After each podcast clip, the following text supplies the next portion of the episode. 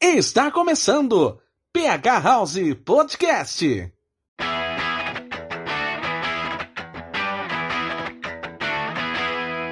Sejam muito bem-vindos, terráqueos! Está começando mais um PH Housecast. O meu nome é Felipe Marques, mais conhecido como Phelps. Moro na cidade de Franca, interiorzão do estado de São Paulo a cidade do basquete. E se você não me segue no Instagram, é phhouse. Lá você vai encontrar tudo do meu podcast e muito mais. E também siga no Spotify, que é phhouse Cast. Lá você vai ficar por dentro de todas as novidades. E sem mais delongas, hoje estou com ele, um cara sensacional, um cara incrível. O meu convidado de hoje é.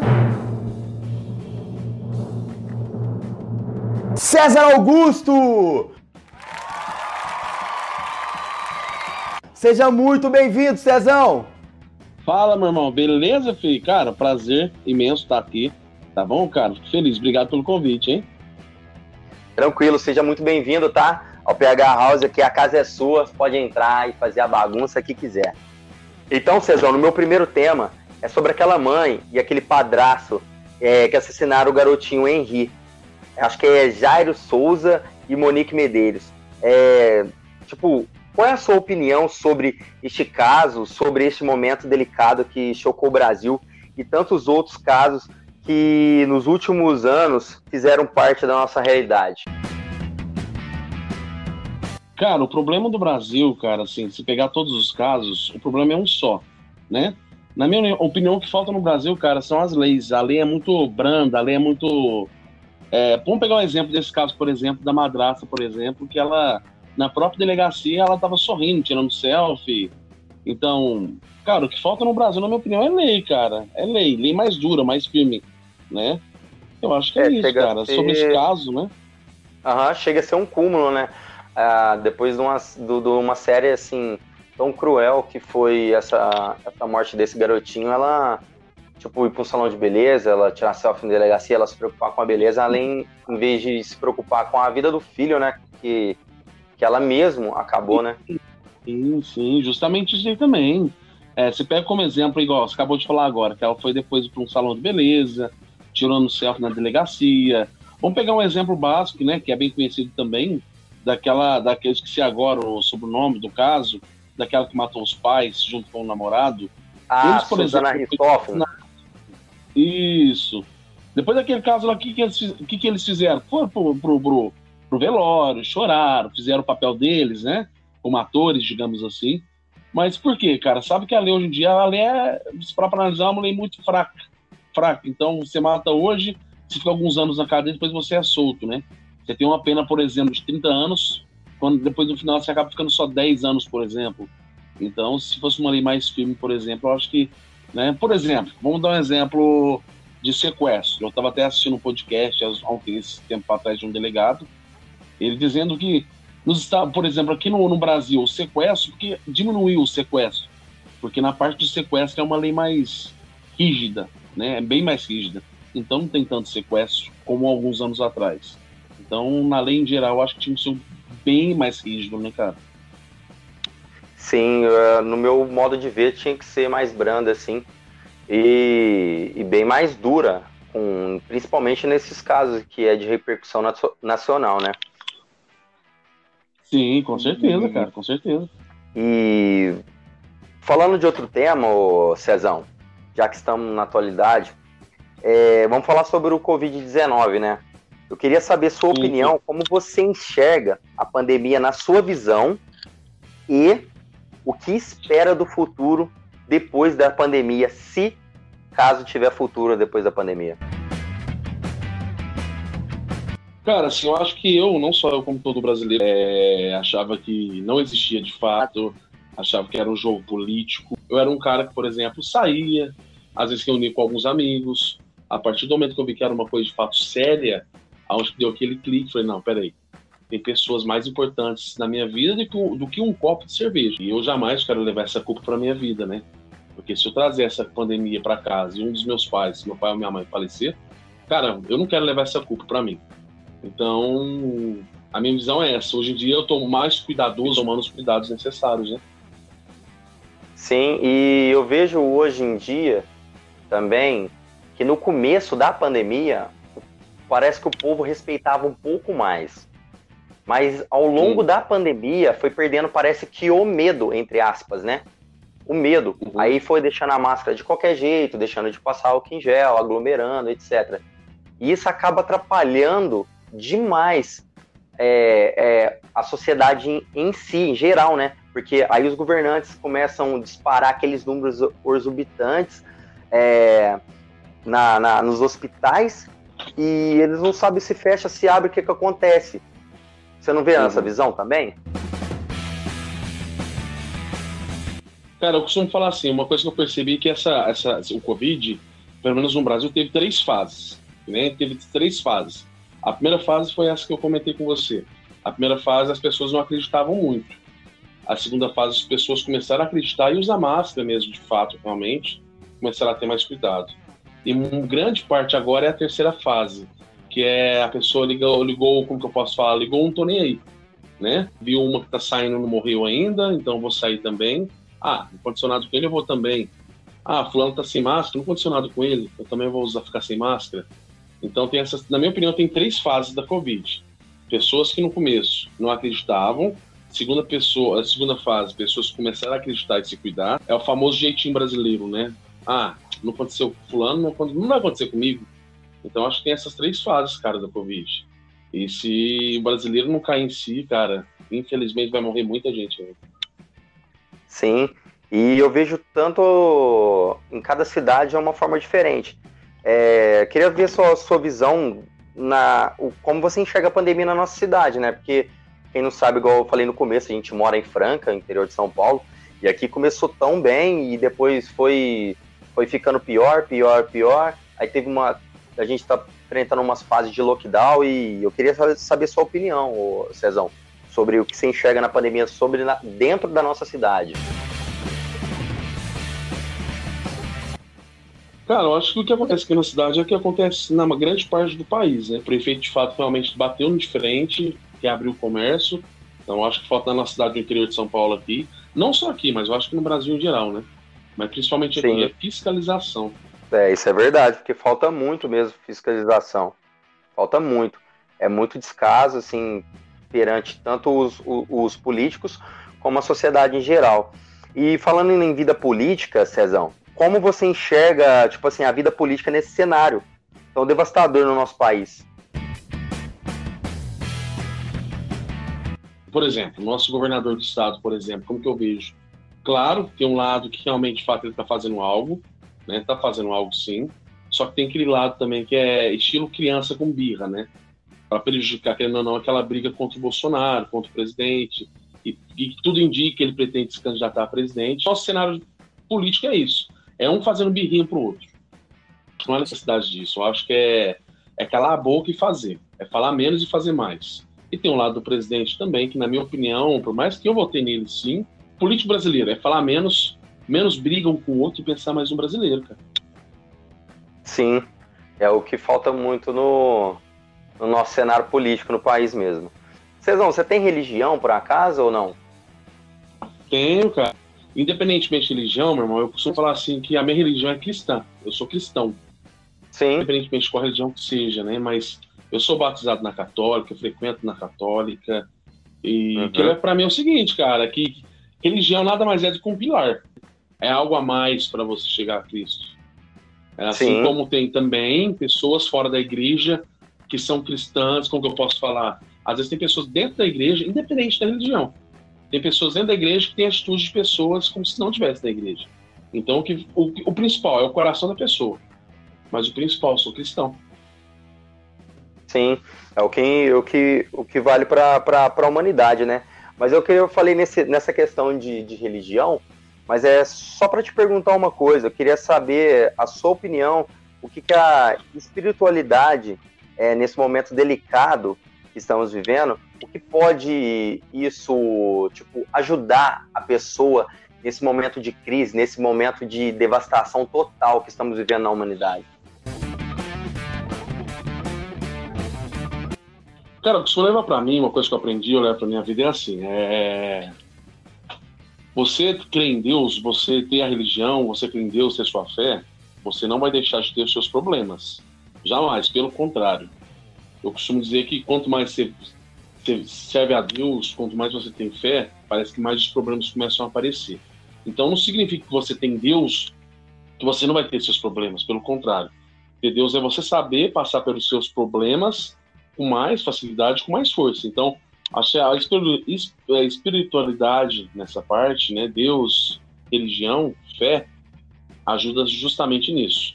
A gente não vai deixar de passar por, por esses problemas, só que a gente passa com mais força. Tanto é que eu, eu creio eu, pelo menos para mim, se eu não tivesse fé, se eu não tivesse Deus, eu teria entrado em depressão, eu teria feito coisa ruim. A gente tá passando, tá lutando, né? Sim, você chegou a, ao ponto de chegar perto da depressão por, por, algum, por alguma Nossa. ocasião do, do, da vida? Nossa, mas demais da conta, demais da conta. Relacionamentos passados, porque a gente tem um. Eu acho que a maioria das pessoas, quando entra de cara realmente no relacionamento, a gente sempre se doa demais, né? A gente acha que o mundo é aquela pessoa. E não é aquela pessoa. Eu costumo dizer o seguinte, cara, a pessoa mais importante na sua vida não é seu pai, não é sua mãe, não é seu vizinho, não é seu cachorro, não é sua namorada. A pessoa mais importante, primeiro, na sua vida, claro, depois de Deus, é você principal é você. Então era um cara que valorizava demais o próximo, no sentido de esquecer minha vida própria para cuidar da vida da outra pessoa. Aí a partir do momento que a pessoa sai da sua vida, então você fica meio que sem, sem pilar, você fica, você fica perdido. Entendeu? Então eu cheguei quase entrando em depressão, graças a Deus, como eu era, era não, desde aquela época eu era apegado com Deus, eu sabia que eu ia passar por essa tempestade, é, então me ajudou bastante, cara. Me ajudou bastante. Até na própria pandemia, por exemplo, também. Só vem coisas ruins na cabeça da gente. Se a gente não tem fé, não tem Deus, você entra na depressão. E eu quase entrei na depressão, cara. Quase entrei na depressão. Sim, porque você acaba vendo um, um cenário totalmente devastado em sua volta. Uhum. E você acaba olhando muitas vezes o, as redes sociais, a, a, essa, essa, essa loucura que o mundo leva você a consumir esse negócio de felicidade, de, de, de ser bem sucedido, de, de ter coisas e, e, isso acaba te frustrando. Aí você acaba pegando aquilo pra si, você fala, Sim. mano, eu não vou conseguir, eu não vou chegar. Não, como é que esse cara chegou inimigo. e eu não chego? E eu não chego, não é? O maior, eu acho que o maior inimigo do ser humano é as redes sociais, né? Por que redes sociais? A pessoa só posta aquilo que ela quer, ninguém posta, como que eu posso falar? Ninguém posta desgraça na rede social Ninguém posta coisa ruim, principalmente no Instagram. Ninguém posta coisa ruim no Instagram. A não ser que seja alguma uma rede social de fofoca, alguma rede social de notícia, aí sim. Mas rede social pessoal ninguém posta. Eu, por exemplo, só posto aquilo que eu quero. Só posto coisas boas. Tanto é que existem relacionamentos, por exemplo, que no Instagram tá mil maravilhas, mas na vida pessoal tá péssimo o relacionamento. Tanto é que eu já fiz a, a, a intoxicação de rede social um tempo atrás, foi maravilhoso.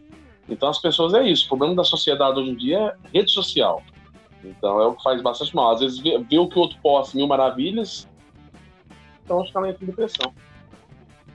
É, isso é bem real, isso é bem, bem sério e é um, é um tema que a gente podia ficar horas e horas falando que, que não Sim. tem fim, né? É um tema super polêmico e super, tipo, controverso dos dois lados. Já que estamos falando de, desses assuntos mais mais de rede social, mais descontraído e, e, e, e, menos tão sério, vamos mudar um pouco de foco aqui, vamos virar a página, deixar esses assuntos mais polêmicos para trás, já foi, já falamos, já destrinchamos, e vamos falar de um assunto que todo mundo fala, ah, isso é chato, ah, eu não gosto, mas todo mundo assiste, falar de BBB. Sério, todo mundo fala, é chato, é irrelevante, tem coisa melhor para fazer, vamos ler um livro, mas todo mundo no final assiste.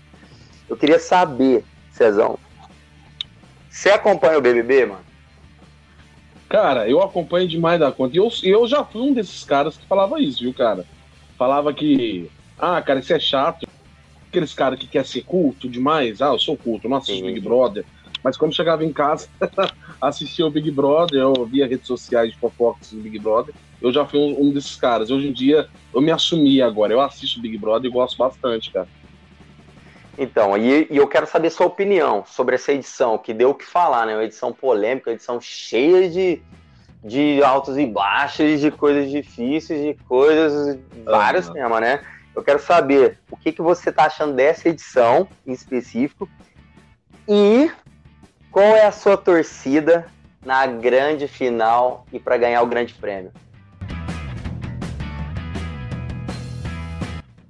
Cara, eu acho assim, diferente das outras, como que eu posso falar?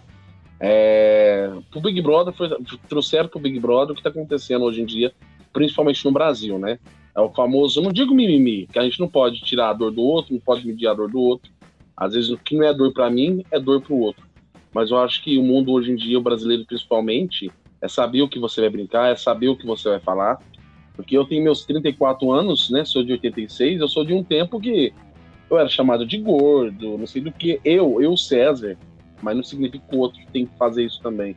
Mas eu, César, não dava bola, não, pelo contrário, eu, eu me zoava. Hoje em dia eu me zoo. Tanto é que depois a gente vai conversar sobre o meu podcast, eu me zoo, né? Eu faço a entrada do programinha me zoando. Então não dava muita bola. Então acho que no começo do Big Brother, se parar para analisar, começaram a trazer, na minha opinião, é, a militância, né? Infelizmente, o branco contra o negro.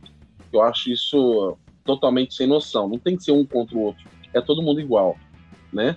Você pega, por exemplo, um dos últimos casos que chamou bastante atenção foi o João, que ele fez lá, o que aconteceu, o Rodolfo falou, enfim. O que ele lutou é totalmente válido, demais da conta, tem que se respeitar. O cara não gostou da brincadeira, acabou. Tem que respeitar o cara. Mas a maneira como que ele usou para expor isso, eu achei totalmente errado, na minha opinião. É que nem, por exemplo, a gente tá batendo um papo. Eu falei algo que você não gostou. Cara, fala para mim. Eu chego, eu peço desculpa, não tem problema nenhum pedir desculpa. Que nem o próprio Rodolfo falou, por exemplo. Fala para mim o que, eu fui errar, fala para mim. Mas não, eu acho que foi muito. Como que eu posso falar? Foi jogador, ele tá no, no lugar para jogar. Mas eu acho que ele. A maneira como ele jogou, acho que foi muito desleal, foi muito feio, foi muito chato. Isso é até uma certa ele... parte do Big Brother, né? É, porque ele aproveitou daquela situação naquele momento específico, né, Sim. né? Pra, tipo, já falar Sim. o que ele tava sentindo. Não que tirar a dor dele, eu também concordo com a dor dele, Sim. eu concordo com tudo que ele viveu. Mas ele podia ter chegado num momento ali, entre eles, e falar, ó, oh, Rodolfo, eu não gostei daquela atitude sua, e vamos conversar, e vamos resolver, e depois vamos ver o que, que vai virar. Mas foi naquele momento, né, que tipo, pegou, tipo, o Brasil, né, de surpresa. Quem assiste Big Brother pegou de Tanto surpresa. é, tanto é que até nessa data que a gente está batendo papo aqui, ele está sendo rejeitado né? Tá sendo rejeitado. Creio eu, na minha opinião, que é justamente por essa atitude que ele teve, né? E pro Rodolfo foi até bom ele ter saído. Como todo mundo tá vendo por aí, a música dos caras tá sendo as mais tocadas, uma das mais tocadas mundialmente. No Brasil tá sendo uma das primeiras. Então pro Rodolfo foi até que bom, cara. O cara tá mais milionário que eles que estão lá dentro. E Cezão, vou te perguntar, hein? Qual é o seu pódio? Um, dois e três. E quem vai ser o vencedor da bagaça, do grande prêmio? Cara, eu acho, na minha opinião, assim, meu pódio, assim, primeiro é a Juliette. Ela. A Juliette, na minha opinião, está sendo bastante verdadeira. Claro, jogadora, né? E muitas vezes, mas ela está sendo bastante verdadeira. Né? Depois vem a, na minha opinião, é o Gil. Porque o jeito dele, cara, é muito. é muito espontâneo, cara. Ao mesmo tempo que, na minha opinião, lá atrás, quando ele se juntou com a Sara, na minha opinião, ele caiu muito como jogador. Depois ele foi esperto e se juntou com a Juliette novamente na minha opinião, o segundo é ele. Depois, cara, eu, tenho, eu tô entre dois depois, que eu tô começando a sentir um pouco de dó do Fiuk. Mas o terceiro, é meu, e a, entre o Fiuk e a Camila, mas eu torço mais pra Camila pro terceiro, cara. Mas quem ganha mesmo, na minha opinião, é, é a Juliette. Sim, eu também acho que a Juliette ganha por, pelo fato dela ser uma jogadora muito boa. E, uh, e eu acho, na minha opinião, que ela é autêntica, sabe? Ela é engraçada, ela é, fica triste, ela fica brava, ela, tipo, ela é tudo, mano, que ela é aqui e dentro e fora da casa. O que eu acho, na minha opinião, posso estar errado, mas é o que eu acho. E sem contar que tá sendo muito assustador pro lado positivo, né, rede social dela, né? Ela tinha, eu acho que não sei se é alguns mil seguidores. Cara, ela tá ultrapassando já, pelo menos nessa data que a gente tá batendo papo do podcast, cara, ela tá quase passando o Carlos Maia, cara. Ela em alguns meses já tá com mais de 20 milhões de seguidores. Vê Sim, olha, eu... e e a hora que ela sai da casa. Uhum. A hora que ela sair da casa, ela vai se assustar. E eu acho que é assim, é possível que uma pessoa que não demonstra ser de verdade, o brasileiro, 20 milhões, ia começar a seguir ela. Né? Então, é, eu acho que ela é campeã, cara. E, espero que também, torço pela felicidade dela, que ela aproveite esses 20 milhões, né? Pro lado positivo também. Sim, espero também que ela aproveite bastante e, e, e, e seja feliz, né? Isso que é o que importa. Lógico. E, e Cezão, lamento informar, mas estamos chegando ao final do podcast. Ah. Mas é... já, cara. Não, não, não. Infelizmente, mas foi um prazer ter você aqui no PH House. É... E eu queria que você falasse sobre o seu projeto, o seu sonho, o que, que você tem para esse ano de 2021 e para os próximos. Cara, é o seguinte, irmão. Eu sou, eu sou um cara que eu já sou formado em rádio, locução, e pelo menos aqui na nossa cidade de Franca, eu acho que é muito difícil você entrar numa rádio, né? Você tem duas opções. Ou você já conhecer alguém lá de dentro, ou você ser apadrinhado por alguém para você entrar numa rádio. Eu acho que esse podcast veio para somar na minha vida, né? Na, nessa, nessa paixão que eu tenho de rádio. Então, aí, aí justamente você, é, há um tempo atrás eu tinha pensado em fazer o um podcast, mas não tinha aquela, aquele impulso, até que você chegou em mim, comentou comigo, falou do podcast, falou, aí o outro nosso amigo Paulo comentou também, depois você veio com mais detalhes sobre o podcast, e eu acho que funcionou e eu estou começando a investir nessa parte de podcast. O podcast meu lá, quem quiser seguir, é, os meus perfis de Instagram, o meu pessoal é arroba né, onde eu posto também sobre o podcast, mas a maior parte é da sobre minha vida, arroba.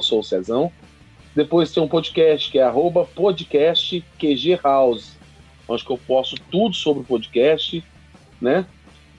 E no YouTube, também só digitar lá QG House Podcast, vou postar no, no, no Spotify, postar no YouTube também. Então me segue lá, vai ser bacana. O estilo do podcast vai ser um podcast bem aleatório, né? não vai ter tema específico, é que nem o, o seu aqui. É bater um papo com uma pitada de humor, né, cara? Então, meu podcast é espero que vocês entrem lá, vocês curtem bastante. É feito com muito carinho, assim como o seu também. Sim, sim. E queria falar para todos vocês que é segue lá o QG House, que é o Cezão, um cara bacana. E que deu uma força, deu uma moral para ele lá e, e, e, segue nós aqui também no PH House que em breve teremos mais temas, mais conteúdos específicos e mais conclusivos para vocês. Então eu quero agradecer demais, Cezão, mais uma vez, obrigado mesmo de coração de fazer parte do desse projeto maravilhoso que a gente está tentando fazer, que é o podcast, né? E espero que todos vocês tenham gostado e tenham uma ótima semana. Quem está escutando hoje ou que dia que pode ser está escutando. E fiquem com Deus. E um grande abraço aqui, meu e do Cezão, e sejam muito felizes.